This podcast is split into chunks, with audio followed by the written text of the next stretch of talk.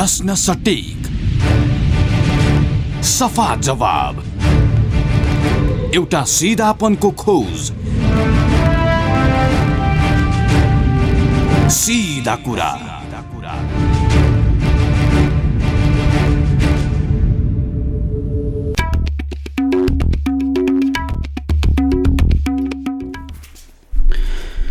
नमस्कार कार्यक्रम सिधा कुरामा स्वागत छ। म Krishna Timalsina. Capital FM ninety two point four megahertz Kathmandu पूर्वी नेपालमा radio Sarangi one one point three megahertz Morang पश्चिम नेपालमा radio Sarangi ninety three point eight megahertz Pokhara लगायत देशका विभिन्न एफएम स्टेसनबाट एकैसाथ प्रसारण भइरहेको सिधा कुरा तपाईँ W W W dot CFM on air dot com र W W W dot radio Sarangi dot कमबाट संसारभर एकैसाथ सुनिरहनु भएको छ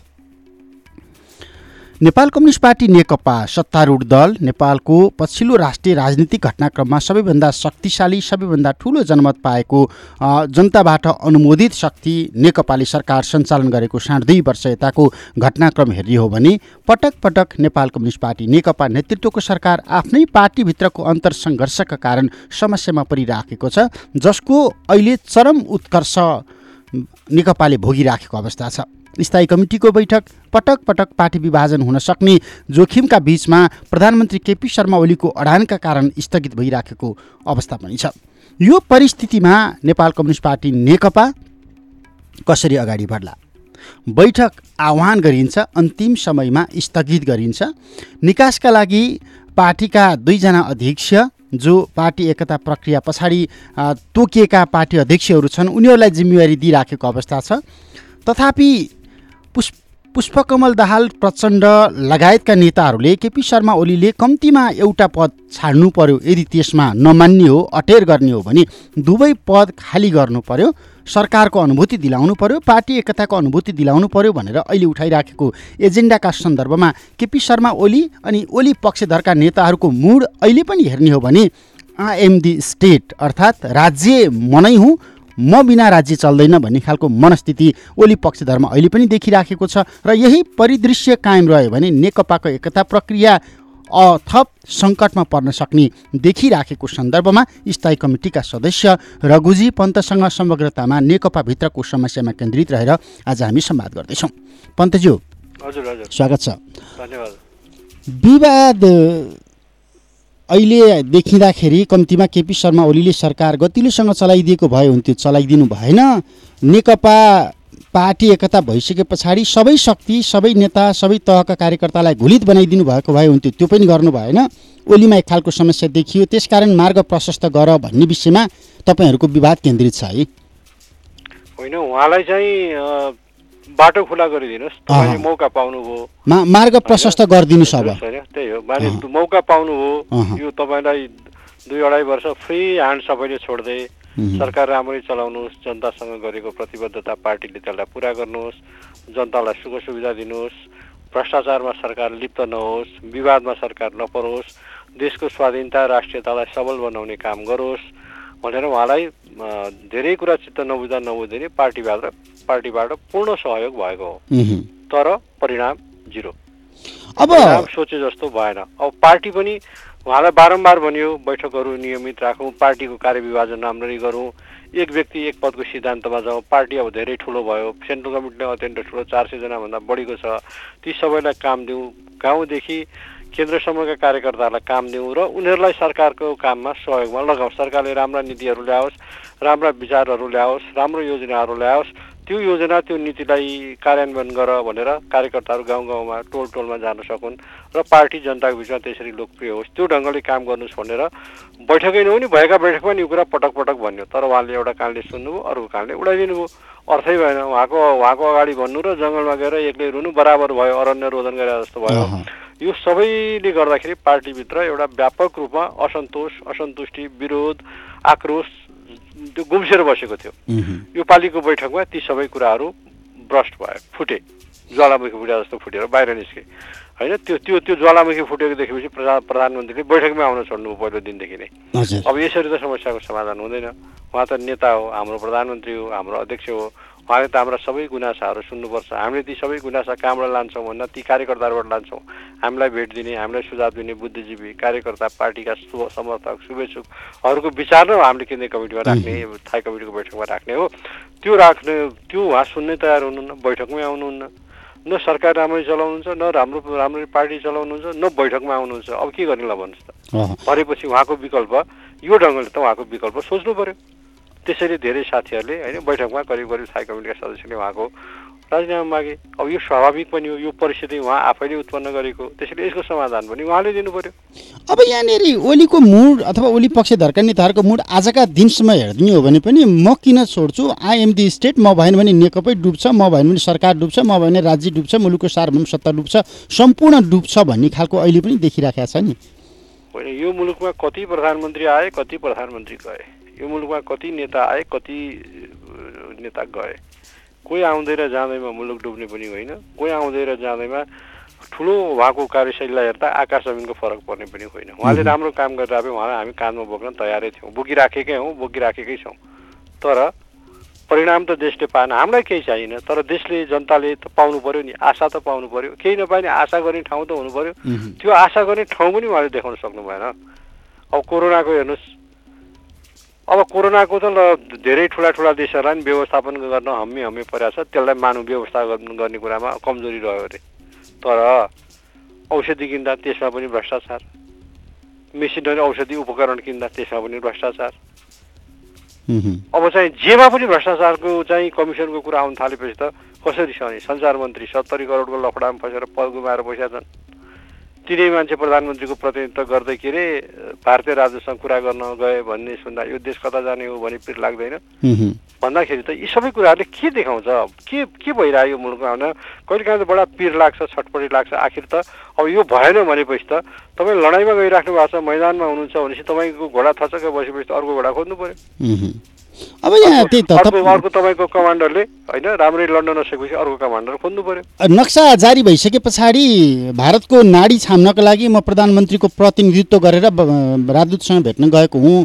गोकुल बास्कोटाले सार्वजनिक रूपमा स्वीकार गरिसकेका छन्। त्यहाँनिर चाहिँ नाडी छाम्नको लागि भयो। अनि पछि चाहिँ फेरि पुष्पकमल दाहाल प्रचण्डहरूलाई नयाँ दिल्लीले गोटी बनायो। मेरा विरुद्धमा प्रयोग गर्यो। ओलीले सार्वजनिक रूपमै भनिदिनु भयो यहाँनिर। लाजै मर्नु कुरा त्यही हो। प्रधानमन्त्री पद म आलो पालो छोड्छु भनेर प्रचण्डसँग हामी कसैलाई थाहा निधिसँग कागज गरे कसले? उहाँले होइन? सार्वजनिक भइसकेको छ नि त्यो दुईजना साक्षी राखेर गरेको कुरा दुईजना साक्षी राखेर उहाँहरू मनपरी कागजपत्र गर्ने। त यति म समय त चला त्यसपछि म चलाउँछु भनेर त्यस्तो कुरा पार्टीमा ल्याउनु पर्दैन। पार्टीको नेताले त ल यस्तो कुरा छ। त्यही कुरा त्यही कुरा सार्वजनिक रूपमा पार्टीमा सहमति भयो भएको भए आज त्यहाँबाट फर्केर केही बोली सक्नुहुन्थ्यो प्रचण्डजीको नि बुद्धि आउनु पऱ्यो नि। खुसु खुसु गोप्य सहमति गर्दा हिँड्ने अनि अहिले रोएर के गर्ने? त्यस्ता कुराहरू त पार्टीमा राखौँ केपिजी पार्टीमै छलफल गरौँ पार्टीको कमिटीबाट निर्णय गराउनुहोस् भने भए उहाँले त्यो पार्टी कमिटीबाट निर्णय गराए हामी त भन्थ्यौँ प्रश्न भन्थ्यौँ। म साथी बसाए त भन्थेँ यो सहमति भएको अब छोड्नुहोस् त मैले भनेर। अहिले ती बसा दुइटा साथी पनि बोल्न सक्दैनन्। फेरि दोहोऱ्याएर उनी साथीहरू राखेर वार्ता गरिराखेका छन्। त्यसरी मैले के भने यो तरिकाले यस्तो गोप्य सहमति राजनीतिमा हुँदैन। राजनीतिमा गोप्य सहमति हुन्छ भने एउटा कमिटीको बिचमा हुनुपर्छ। ठिकै छ त्यसलाई सार्वजनिक नगर्ने कुरा मान्न सकिन्छ। होइन त्यस्तो सबै कुरा बाहिर कहिले कहिले ल्याउनु उपयुक्त नहोला अरे ल मानौ। तर पनि त अब यो त के घरको घरको अंशभन्डा गरे हो र प्रधानमन्त्री पद? प्रधानमन्त्री पद त जनताले पार्टीलाई निर्वाचित गरेर दिएको कसलाई प्रधानमन्त्री बनाउने कसलाई दलको नेता बनाउने भन्ने पार्टीको अधिकार हो। केपिजीले के व्यक्तिगत पौरखले पाउनु भयो र दलको नेता र प्रधानमन्त्री पद? त्यो त नेकपाले उहाँलाई ल। तपाईँ दलको नेता भनेर थाई कमिटीले निर्णय गर्यो। संसदीय दलले त्यसपछि उहाँलाई मान्यो अनि नै उहाँ नेता भएको प्रधानमन्त्री भएको हो। त्यसैले जुन दलले आफूलाई प्रधानमन्त्री बनायो जुन दलले आफूलाई नेता बनायो जुन पार्टीले आफूलाई अध्यक्ष बनायो त्यो पार्टीको कुरा नसुन्ने त्यो पार्टीलाई उल्टो च्यालेन्ज गर्ने तिमीहरू बहुमत छौ भनेर मलाई हटाउ त म पार्टी फुटाएर देखाइदिन्छु भन्ने अर्को पार्टी दर्ता गर्न लगाउने आफ्नै नेताहरूलाई जथाभावी भन्ने हिजो तिनै नेताहरूले चाहिँ नाकाबन्दी ताका उहाँलाई चाहिँ ल अगाडि तपाईँ प्रधानमन्त्री हुनुहुन्छ पछाडि हट्नु पर्दैन हामी छौँ। नाकाबन्दी मानिँदैन भनेर अब आँट दिँदाखेरि तिनै नेताहरू ठिक। आज उहाँले कुर्सी छोड्नु पर्यो भने अनि तिनै नेताहरूलाई चाहिँ के अरे भारतले चलायो भन्न लाज लाग्दैन भने प्रधानमन्त्रीको पदमा बसेर उहाँले आफ्नो पद र पदको गरिमा र मर्यादा त जोगाउनु पर्यो नि। यस्तो त लाजै मर्दो भयो कि हामी सबैलाई? कस्तो प्रधानमन्त्री भनेर भन्न कस्तो तिमीहरूको नेता भन्न थालेपछि त अझ अप्ठ्यारो भयो नि। यो त लाजै मर्दो भयो। त्यसैले उहाँले मर्यादा गरिमामा बस्नु पर्यो। प्रधानमन्त्री नेताहरू आफ्नो बोली वचनले हो उनीहरूले चाहिँ देशलाई जनतालाई विश्वस्त बनाउने। उनीहरूको बोली अकाट्य होस् न। उनीहरूले बोलेको कुरा एउटा चाहिँ विवादमा नपरोस् न। त्यसलाई सबै मान्छेले पत्याउन् न। आज त नेताले बोलेको कुराले जनताले नपत्याउने भएपछि प्रधानमन्त्रीले बोलेको कुरा नेताले नपत्याउने भएपछि शासनप्रति कसरी विश्वास उत्पन्न हुन्छ? देश कसरी चल्छ? हाम्रो पिँढी हो। अब यहाँ तपाईँहरूको भारतसँगको त्यो हिमचिमका कुरा आरोप लगाउँदै गर्दाखेरि फेरि चिनका राजदूतको सक्रियता फेरि तपाईँहरूको खेमामा अलिक बढी देखिएको छ। यो दुवै स्वाभाविक अस्वाभाविक मान्ने मैले त नेतालाई योभन्दा अगाडि हुँदा नि भन्दा थिएँ। योभन्दा अगाडि जुन भेटभाट गएको थियो नि हामीले बैठक मागेको ताका त्यो बेला पनि जब जब हाम्रोमा पार्टीभित्र राजनीतिक विवादहरू देशमा यो राजनीतिक दलहरूको बिचमा विवाद देखा पर्छ सरकार फेर्ने कुराहरू आउँछ प्रधानमन्त्री फेर्ने कुरा आउँछ त्यो बेला तपाईँहरूले कुनै पनि देशको राजदूतलाई नभेट्नुहोस्। मैले त हाम्रो माधव नेपालजीलाई नि भने जलनाथजीलाई नि भने हो अरू नेताहरूलाई नि भनेको थिएँ। मलाई अहिले जसरी माधवजीले चिनिया राजदूत भेट्नुभयो नि मलाई त्यो ठिक लागेको छैन। मैले त उहाँलाई भेटेर भन्दै अब के भन्दाखेरि हिजो अब केपिजीले चाहिँ होइन मेरो विरोध गर्नेलाई भारतले सञ्चालन गर्यो भनेर आरोप लगाउने अब अहिले अरू विपक्षी दलहरूलाई के भन्यो भन्दा यी चिनिया राजदूत यसरी सक्रिय भेट गरेर यिनीहरूको झडा मत्तर हुन्छ अब चिनले मिलायो भने आरोप लगाउने यो किन यस्तो मौका दिनुहुन्छ तपाईँहरू? हामीले उहाँलाई के भनेको थियौँ भने यो अवधिको बिचमा यो हाम्रो राजनीतिक विवाद पार्टीभित्रको विवाद समाधान नभएसम्म न चिनको न भारतको न अमेरिकाको न इङ्ल्यान्डको न रुसको कुनै पनि देशको राजदूत नभेट्नुहोस् उनीहरूले भेट्न चाहे पनि अहिले अलिकति हामी आफ्नो रा आन्तरिक मामलामा अलिक व्यस्त छौँ। यो कुरा सेटल भइसकेपछि भेटौँला भन्न सकिन्छ नि। अनि भेट्दाखेरि पनि परराष्ट्रसँग एउटा संयोजन गरेर परराष्ट्रका प्रतिनिधिहरू राखेर भेट्नु पऱ्यो कि? हाम्रो अब के भन्दाखेरि होला चिनियाहरूले सद्भाव देखाएको होला उनीहरू सामान्यतया चिनिया कुटनीतिज्ञ चिनिया राजनीतिज्ञहरूको चिनिया कम्युनिस्ट पार्टीको नीति के हो भने त्यसले नेपालको आन्तरिक मामलामा हस्तक्षेप गर्दैन। राजा सौन्जेल पञ्चायत सौन्जेल त्यसले राजा र पञ्चायतलाई समर्थन गर्यो। विपक्षीहरूलाई कहिले गरेन भोलि शेरबहादुरको सरकार आयो काङ्ग्रेस सरकार आयो भने उसले काङ्ग्रेससँगै सम्बन्ध राख्छ। जुन जुन देशमा जुन सरकारसँग त्योसँग औपचारिक कुटनीति राख्ने त्यहीसँग सम्बन्ध राख्ने अरू दलहरूमा ताक झाक नगर्ने उसको घोषित नीति हो। होइन? त्यो त्योभन्दा फरक गरेको हामीले पाएका छैनौँ। त्यो चिन चिनप्रति नेपाली जनताको सद्भाव बढ्नुको कारण त्यो पनि हो। तर यस्तो बेलामा भेटघाट हुँदा चाहिँ मान्छेले टिप्पणी गर्ने मौका त पायो नि। हो त्यस्तो मौका पनि दिनुहुन्न भन्ने मेरो मान्यता। त्यसैले नेताहरूले के भन्नुपर्छ भन्दाखेरि जब यस्तो विवाद बढेको बेला आउँछ त्यसलाई प्रश्न गर्नुपर्छ कि हामी अहिले अलिकति आन्तरिक विवादमा परेका छौँ यसले तपाईँहरूलाई पनि भेटघाट गऱ्यो भने यसले हामीलाई पनि अप्ठ्यारो पार्छ। तपाईँहरूको बारेमा नि एउटा विवाद हुन्छ। मित्र राष्ट्रको बारेमा यस्तो विवाद नेपाली जनताको बिचमा देखा पर्नु राम्रो हुँदैन। त्यसैले दुई चार दिनपछि भेटौँ भनेर भन्दा केही पनि बिग्रिँदैन। यो चाहिँ जसरी माधवजीले भेट्नुभयो जसरी झलनाथजीले भेट्नुभयो त्यसप्रति मेरो आपत्ति छ। मलाई ठिक लागेको छ समय सन्दर्भ अनुसार दुवै गलत भयो। दुवै गलत अर्को विद्या भण्डारी मैले विद्या भण्डारीको नामै लिएँ किनकि शीतल निवास र राष्ट्रपति भन्ने एउटा छुट्टै मर्यादा छ। विद्या भण्डारीको भूमिकाका सन्दर्भमा पनि नेकपाभित्र अहिले समस्या देखियो नि। शीतल निवास नजोडौँला राष्ट्रपति जस्तो मर्यादालाई नजोडौँ व्यक्तिको नाम जोडेँ मैले। म चाहिँ यसमा टिप्पणी गर्न चाहन्न। अब उहाँले के के गरिराख्नु भएको छ मलाई? महाअभियोगै लगाउन भनेर तपाईँहरू अघि सर्नुभयो भन्ने ढङ्गबाट संसदको अधिवेशन अन्त्य गर्ने परिस्थिति सिर्जना भइदियो भनेर आइरहेछ नि रिपोर्टिङ त। होइन बिल्कुलै होइन। त्यसको नि संवैधानिक पक्ष छ। जस्तो संसद अधिवेशन अन्त्यको दोष राष्ट्रपतिलाई होइन। संसद अन्त्यको गरेको दोष प्रधानमन्त्रीलाई दिनुपर्छ। सरकारलाई दिने हो। सरकारलाई दिनुपर्छ। हाउस चलाउने कि नचलाउने भन्ने निर्णय गर्ने राष्ट्रपतिले होइन सरकारले हो। सरकारले हाउस बन्द गर्नु पर्यो भनेर सिफारिस पठाएपछि राष्ट्रपतिले त्यसलाई मान्नुपर्ने हुन्छ। तर योपालि के ठाउँ थियो भने हाउस अप्रत्याशित रूपमा हाउस बाइस गते आह्वानै भएको थियो। आह्वान भइसकेको थियो मिति तोकिसकेको थियो बिचैमा हाउस आएपछि उहाँले प्रधानमन्त्रीलाई के भन्नुपर्छ भने तपाईँले अलि अलि अप्रत्याशित अप्रत्याशित ढङ्गले यो प्रस्ताव ल्याउनुभयो। ठिक छ म यसबारेमा अरू दलका नेताहरूको राय पनि बुझ्छु अरू नेताहरूको पनि राय बुझ्छु भन्ने अधिकार चाहिँ राष्ट्रपतिलाई छ। यो चाहिँ संवैधानिक संविधानले नै यो अधिकार दिन्छ। तपाईँ जस्तो भारतमा के देख्नुहुन्छ भने प्रधानमन्त्रीको विरुद्धमा जब आन्दोलनहरू हुन्छ अलि त्यो सरकारको कदम चित्त बुझ्दैन विपक्षी दलहरू ज्ञापन पत्र बोकेर राष्ट्रपतिका जान्छन्। र राष्ट्रपतिले त्यो ज्ञापन पत्र बुझेर उनीहरूको गुनासो सुन्ने एउटा संवैधानिक परम्परा नै छ। हाम्रो संविधानले पनि यो भूमिका गर्नबाट राष्ट्रपतिलाई रोकेको छैन। खालि राष्ट्रपतिलाई अलिकति विवादमा केले पार्यो भन्दाखेरि तुरुन्तै लग्यो सरकारले तुरुन्तै उहाँले चाहिँ विपक्षीहरूसँग छलफल नगरिकनै त्यो चाहिँ तुरुन्तै हाउस अधिवेशन छ बन्द गर्ने होइन? अस्ति अध्यादेशकै सन्दर्भमा पनि यही देखियो। हो अध्यादेशको पहिले। योभन्दा अगाडिको अध्यादेशको सन्दर्भमा पनि यो देखियो। त्यसले चाहिँ अलिकति राष्ट्रपति कार्यालयलाई राष्ट्रपतिज्यूलाई अलिकति विवाद पार्यो। त्यसैले मैले त भेटमा भन्ने गरेको छु कि राष्ट्रपति कार्यालयमा पनि चिनेका साथीहरू छन् उहाँलाई पनि भन्ने गरेको छु कि तपाईँलाई संविधानले जहाँ जहाँ ठाउँ दिएको छ भूमिका खेल्न त्यो ठाउँमा आफ्नो उपयुक्त भूमिका देखाउनुपर्छ। त्यसैले यसमा धेरै राष्ट्रपतिलाई आलोचना गर्ने म चाहिँ गर्न चाहन्न। तर के भन्दाखेरि सरकारले जसरी राष्ट्रपतिलाई विवादमा तान्यो नि त्यो पनि गलत हो। अर्को कुरा के भन्दाखेरि महाभियोगको अब हाम्रो मैले मैले नै भेला गरेँ हुँ वकिलहरूको किनभने म नेकपाको न्याय तथा कानुन विभागको प्रमुख हुँ। त्यस हैसियतमा मैले चाहिँ मसँग प्रचण्डजी र माधवजीले चाहिँ होइन किनभने प्रधानमन्त्रीसँग भेट हुँदा प्रचण्डजीलाई प्रचण्डजीले सोध्नु पऱ्यो। उहाँले बिहानै त्यो हाउस चाहिँ स्थगित गर्न हाउस सिद्ध्याउन खोज्दै हुनुहुन्छ प्रधानमन्त्रीले भन्ने थाहा भएपछि हाउस चाहिँ नगरौँ। क्याबिनेटै नबसौँ भन्ने सहमति हाउस चाहिँ हाउस चाहिँ यसलाई कन्टिन्यू गरौँ। मिति तोकिसकेका छ। हाउसलाई निरन्तरता दिउँ। तपाईँ बैठकमा आउनुहोस्। तर अहिले हाउस चाहिँ यो अधिवेशन अहिले तत्काल समाप्त गर्ने काम चाहिँ नगरौँ भन्दा ठिक छ विचार गर्नुला हुन्छ नि त भनेर प्रधानमन्त्रीले भन्नुभयो। तर हाउस हामी बैठक बस्दा बस्दै हाउस त समाप्त भयो घोषणा गर्यो। त्यसपछि नि उहाँ भेट्न जानुभयो प्रधानमन्त्रीलाई। बालुवाटारमै थियो हाम्रो बैठक। उहाँ क्वार्टरमा तपाईँलाई होइन प्रधानमन्त्रीलाई भेट्न जानुभयो। तपाईँले त हाउस किन यसरी उ गर्नुभयो? क्याबिनेटै नबस्ने सहमति भएको थियो। तपाईँले किन यस्तो सहमति तोड्नुभयो? अनि त्यो अध्यादेश पनि ल्याउँदै हुनुहुन्छ अरे। क्या हो भन्दाखेरि होइन दुई तिन दिन अध्यादेश ल्याउँदिनँ भनेर भन्नुभयो। अनि त्यो जवाब आएर उहाँले हामीलाई सुनाउनु भयो सुनाइसकेपछि अनि माधवजी र प्रचण्ड दुवैले मलाई चाहिँ ल त तपाईँ वकिलहरूसँग सल्लाह गर्नुहोस्। के हो? यो अध्यादेश रोक्ने कुनै संवैधानिक कानुनी उपचार छ कि छैन? संवैधानिक कानुनले यस्तो केही भनेको छ कि छैन अलिकति छलफल गर्नुहोस् भन्नुभयो त्यसपछि मैले नै संयोजन गरेर केही वरिष्ठ अधिवक्ताहरू अलिकति के वकिल साथीहरूलाई सात आठजनाले यहाँ बानेश्वरमा छलफल गर्नको लागि बोलाएँ। त्यहाँ म मात्र थिइनँ पम्पा भूषालजी र देव गुरुङजीलाई पनि बोलाएँ।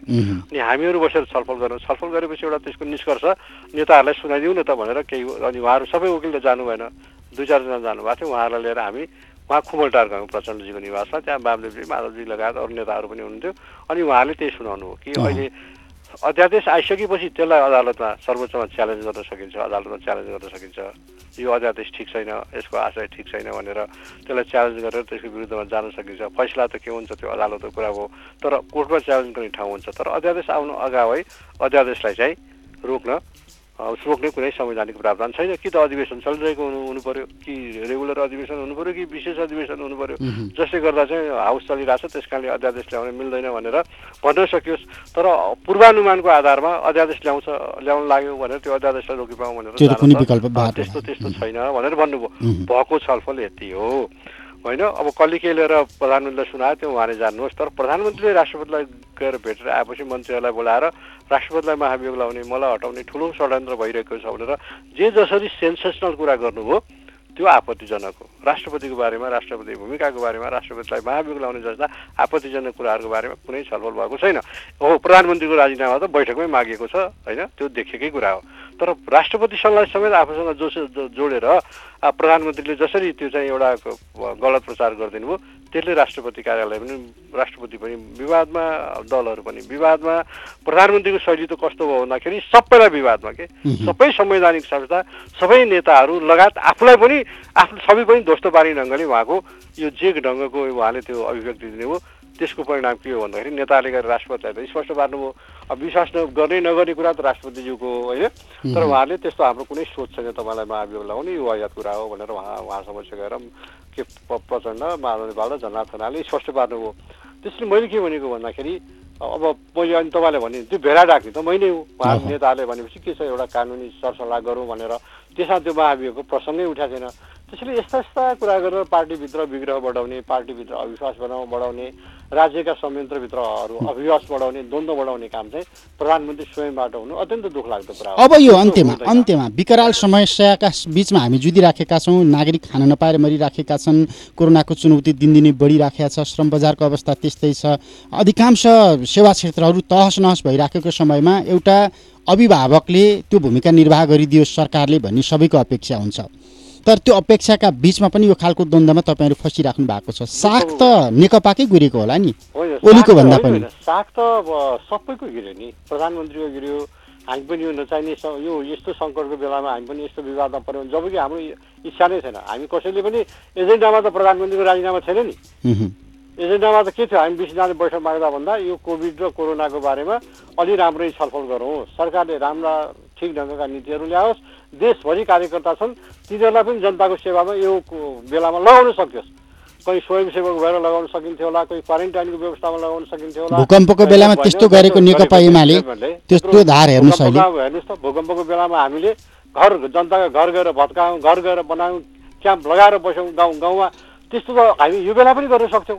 होइन सरकारले दिएका आचार संहितालाई पालन गर्दै मास्क लगाउँदै दूरी कायम गर्दै होइन सेनिटाइज प्रयोग गर्दै गाउँ गाउँमा गएर के गर्न सक्छ जनचेतनाको लागि जनतालाई सचेत गर्नको लागि उपचारहरूमा जनतालाई सहयोग पुर्याउनको लागि भोगभोगै बरु बस्नुपर्ने अवस्थामा रहेका मान्छेहरूलाई खाद्यान्न सहयोग तैपनि हाम्रा धेरै सांसदहरूले नेताहरूले कार्यकर्ताले व्यक्तिगत रूपमा भयो भने पार्टीगत रूपमा आफै पनि धेरै यो विषयमा पनि धेरै काम गरेका छन् है नेकपाका तर के भन्दाखेरि त्यसको जस पाउने अवस्था भएन। हामी त माथि माथि त झडामा फस्यौँ। यो झडा फसाइदिने काम कसले गरे? प्रधानमन्त्रीले गरे। उहाँले जसरी आरोप लगाउनु भयो मलाई हटाउन खोज्दैछन् विदेशीको इसारामा भनेर भनिदिनु भयो त्यसले गर्दाखेरि चाहिँ उहाँ पनि विवादमा पर्नुभयो। साराको ध्यान सारा थाई कमिटीका सदस्यहरूलाई रिस उठे हामीलाई चाहिँ विदेशीबाट चाहिँ चला चलाएको भन्ने ल देखाइदिनु। यस्तो यस्तो चाहिँ नेता हामीलाई चाहिँदैन भनेर सबै यस्तो गैर जिम्मेवार कुरा बोल्ने प्रधानमन्त्रीले कसरी देश चलाउँछन् भनेर सारा थाई कमिटीका सदस्यहरू आक्रोशित भए। यो चाहिँ प्रधानमन्त्रीको अपरिपक्व गैर जिम्मेवार र आवेगमा आएको अभिव्यक्तिले जन्माएको परिस्थिति हो। अहिले हामी त्यही परिस्थितिबाट कसरी निस्किने कसरी पार्टीलाई एकताबद्ध बनाउने कसरी सरकार प्रभावकारी होस् भन्ने कुरामा प्रयत्न गर्न सकिन्छ कसरी पार्टीलाई एकताबद्ध बनाउने भन्ने ढङ्गले चिन्तित भएर लागिरहेछौँ। किन भन्दाखेरि अहिले पनि मुख्य समस्या लकडाउन जारी छ अब अलिकति खुक्लो भए पनि अब बल्ल अब हामीले अस्तिदेखि करायो। ए बाबा जब प्राइभेट गाडी चल्छ भने ट्याक्सी चल्न किन नदिने? बरु ट्याक्सीलाई चाहिँ आचार संहिता दिनुहोस्। दुईजना अथवा अगाडि एकजना पछाडि दुईजना अथवा पछाडि मात्रै दुईजना राखेर भए पनि चलाउनु त पाउनु पऱ्यो नि। तिनले पनि ब्याङ्कको किस्ता तिर्नु पऱ्यो तिनले पनि छोराछोरीको मुखमा माड लाउनु पऱ्यो आफूले खानु पऱ्यो अनि तिनको कमाउने भाँडो त्यही ट्याक्सी हो। चलाउनु नपाएपछि कसरी हुन्छ? कि त कुनै पनि चार पाङ्ने नचलेको भयो एउटा कुरा प्राइभेट चलिसकेपछि ट्याक्सीलाई पनि रोक्नुको औचित्य थिएन जसरी प्राइभेटलाई तपाईँले जोर बिजोर गर्नुभएको छ त्यसै गरी ट्याक्सीलाई पनि पहिलो चरणमा जोर बिजोर गरेर यो यो मास्क लगाएर सेनिटाइज राख कमसेकम तिम्रो चाहिँ जो ग्राहक ग्राहक चाहिँ चढ्छ ट्याक्सीमा उसलाई सेनिटाइज गराऊ मास्क लगाएको छैन मास्क लगाउनु लगाऊ र आफ्नो व्यवसाय गर भनेर दिनुपर्छ पर्दैन। अब त्यस्तै गरेर सार्वजनिक सवारी साधनहरू छन्। मान्छेहरू काठमाडौँ आउनु नपाएर पनि त्यत्तिकै जान नपाएर पनि त्यत्तिकै समस्या छ। आउने जाने सेवा उद्योग तपाईँले भने जस्तो करिब करिब ठप्प छ। अब यो सरकारको दूरदर्शितै भएन कि? यो यो सबै कुरालाई कसरी ट्याकल गर्ने भनेर हामी छलफलमा लाग्नुपर्ने बेला प्रधानमन्त्रीले त हामीलाई के भुङ्ग्रोमा हालिदिनु भयो हालिदिनु भयो सारा त्यही भुङ्ग्रोमा झलेर बस्नु परिरहेको छ। अब त्यसबाट कसरी निस्किने भनेर समाधान खोज्नु परिरहेको अब कसरी निस्कने त? फुटेर निस्कने कि यथास्थितिमा निस्कने कि पत्याग गरेर निस्कने? यो जुटेरै हो। सुन्नुहोस् न जुटेर निस्कने हो र देशवासीदेखि सबैले अनुभव गरेको कुरा के हो भने हामी पार्टी कार्यकर्ताले अनुभव गरेको कुरो पार्टी अध्यक्षको रूपमा उहाँले पार्टी चलाउनै सक्नु भएन। आम जनताले अनुभव गरेको सरकारको रूपमा प्रधानमन्त्रीको पर्फर्मेन्स भएन सुशासन भएन। त्यसैले यसबाट निकास चाहियो। यही हो अहिलेको निकास। हुन्छ हुन्छ। समय र सम्वादको लागि धन्यवाद। हस् धन्यवाद। रघुजी पन्त ने, नेपाल कम्युनिस्ट पार्टी नेकपा स्थायी कमिटीको सदस्य नेकपाको न्याय तथा कानुन विभागका प्रमुख पनि हुनुहुन्छ। समग्रतामा नेकपाभित्र समस्या छ। सरकार सञ्चालनका सन्दर्भमा सुरुका दिनबाटै प्रश्न उठिराखेको अवस्था हो। सङ्घीय संसदभित्र भनौँ सडकमा भनौँ सामाजिक सञ्जालमा आम सञ्चार माध्यममा नेपाली कङ्ग्रेसले निर्वाह गर्नुपर्ने प्रमुख प्रतिपक्षीको भूमिका नेकपाभित्रकै एउटा धारले लामो समयदेखि निर्वाह गरिराखेकै हो खबरदारी गरिराखेकै हो। तर पनि सरकार सुध्रिएन। सरकारको कार्यशैली परिवर्तन भएर सरकार भ्रष्टाचारमा लिप्त भयो। सरकार विवादित संरचनाहरूसँग विवादित सङ्घ संस्थाहरूसँग पटक पटक जोडिन पुग्यो र विवादित व्यक्तिको घेराबन्दीमा बालवाटार पर्दा समग्रमा सरकारको साख गिर्यो नेकपाको साख गिर्यो भन्ने एउटा असन्तुष्ट पक्ष अहिले सङ्गठित रूपमा सरकारलाई परिवर्तन गर्ने सन्दर्भमा पार्टीको नेतृत्वको कार्यशैली परिवर्तन गर्ने सन्दर्भमा एकताबद्ध भएर उभिराखेको छ। तर सत्य चाहिँ के हो भने यो प्रधानमन्त्री पदको सन्दर्भमा पार्टीको नेतृत्वका सन्दर्भमा भूमिकाका सन्दर्भमा अवसरका सन्दर्भमा लड्ने उपयुक्त समय थिएन। त्यसैले पनि यो गलत समयमा बाँसुरी बजाइयो बेमौसमको बाजा बजाइयो अथवा विदेशीको गोटी बनेर यो ढङ्गबाट मलाई घेराबन्दीमा पारियो भन्ने ढङ्गबाट टिप्पणी गर्ने अवसर प्रधानमन्त्रीलाई मिलेको हुनसक्छ।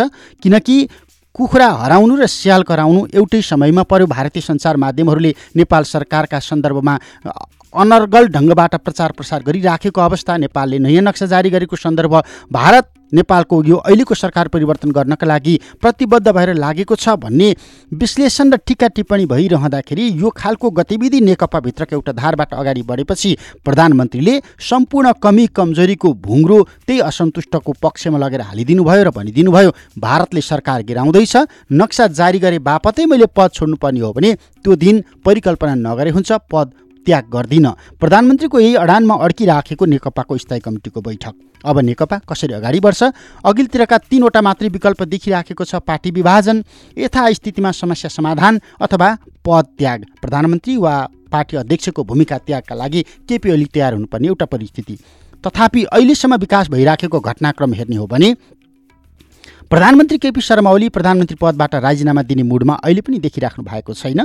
सम्भवतः पुष्पकमल दाहाल प्रचण्ड लगायतका नेताहरूसँग एक तहको सहमति गरेर एक तहको सम्झौता गरेर पार्टीभित्र प्रचण्डहरूको भूमिकालाई अरू सशक्त बनाउन दिने र आफूले सरकारलाई निरन्तरता दिने मुडमा प्रधानमन्त्री देखिराखेको सन्दर्भमा बैठक चलिराखेको छ। स्थायी कमिटीका बैठक तिन चार चरणमा स्थगित भइराखेको अवस्थामा नेकपा चाहिँ विभाजनको सङ्घारबाट तत्कालका लागि टरिसकेको देखिन्छ।